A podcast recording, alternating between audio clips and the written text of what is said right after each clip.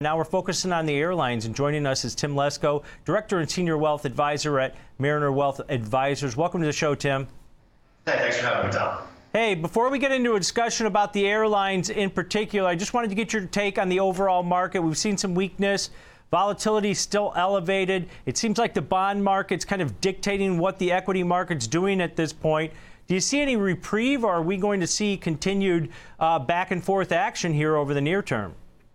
I think we're going to continue to see back and forth action. Pretty hard to get a clear picture of what's going on when you have, you know, war in Eastern Europe and you have high higher interest rates and high inflation. So until one of those things seems to break for the positive, I think the market's going to be in for a volatile time trying to figure out, you know, six months from now, what does the situation look like?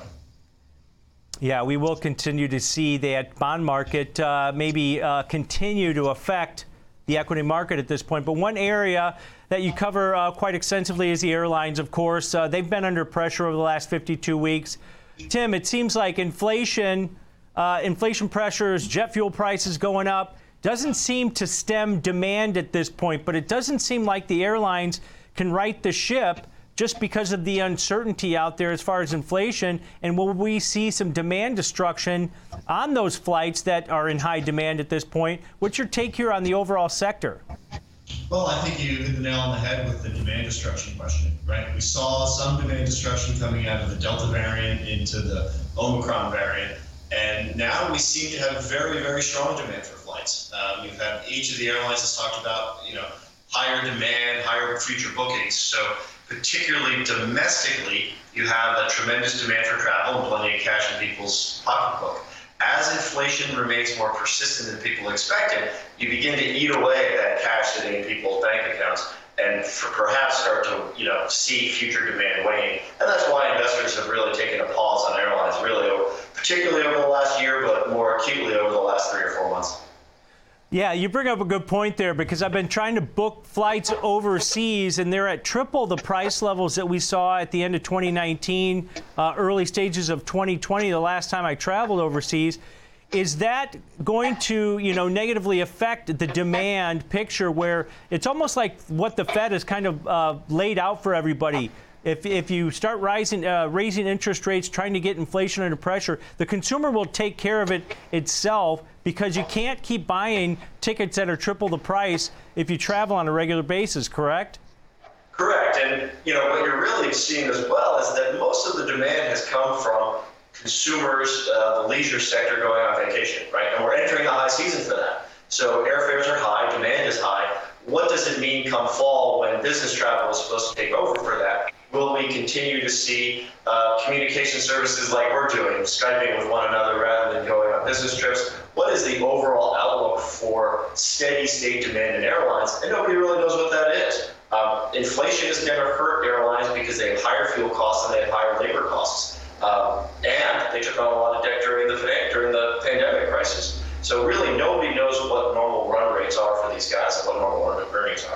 Yeah, it's almost like that breaking point, Tim, for the consumer, what they're willing to pay to finally get out there and do, uh, you know, do travel again, because we've already seen the drop off in a lot of the consumer discretionary and brand names, uh, especially if you look at Home Depot and some of the other uh, retail outlets where, hey, they're pulling away from that. They're going into experiences at this point.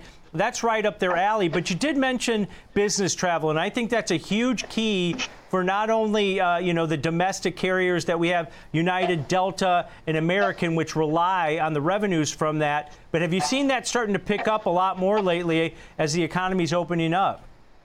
Well, that's I think the, the hope is that as the economy opens up, people will long for those types of business meetings. Certainly, we thought after Omicron that you really had the green light to begin seeing cross-Pacific and cross-Atlantic flights, which are really, really expensive to run. So you need high seat capacities and you need high utilization. And uh, what's going on in Asia has put a little bit of a question mark as to whether we're going to see that return to business travel this summer. Um, expectations are that's still going to happen. People are not going to want to work with one another in two dimensions for the rest of time. But those with complex route structures, multiple different aircraft types have a hard running a business in this environment versus the domestic carriers who tend to have simpler business models, simpler routes, and the ability to expand and contract routes where you really don't have that international. Yeah, getting back to that semblance of normality for a lot of those companies. And as I mentioned, I just traveled last weekend, and the Admirals Club was just full of business travelers. I was down in Texas, so maybe that equates to more people traveling actually for business at that point. But uh, if you look at another area, the discount airlines. Uh, you know, there's this fight over um, Spirit Airlines at this point. JetBlue making a bid. The, the Spirit board thinks they could probably get more. Do you see any regulatory issues? Because I just looking at it from the outside, Tim, I think this this deal has no way of passing the regulators at this point, just be, due to the northeast corner. Your take here on this potential deal uh, in more consolidation in the industry? Right. I think the the route map is going to be very important, whether or not the deal passes through, uh, you know, federal regulators. The deal on its surface, when you have two airlines that are merging with one another that actually fly the same aircraft and have the same pilot training and the same systems tends to be a you know an early accretive type of acquisition. Uh, but who knows whether in this environment you're going to get that approved. You do have some new airlines popping up in the form of Breeze and in the form of Avelo. So you're, you're starting to see people replace what used to be the budget airlines that have now become these really large domestic airlines. So if you do have enough other competition, perhaps the deal could get through.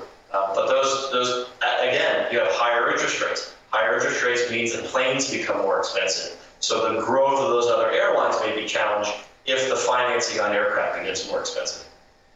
Definitely. Uh, a lot of concessions probably coming down the road if they want that deal to get through, uh, uh, Tim.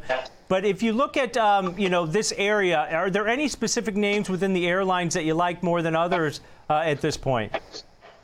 Well, I think we just think more broadly is that we particularly look for those airlines that are, you know, more wholly domestic and have the simplicity of business model. So it's really not this environment that we're specific to that. It just tends to be as long-term investors, you're trying to find more repetitive business models and more consistent recurring revenue. So we tend to stick towards the domestic only kind of simple carriers.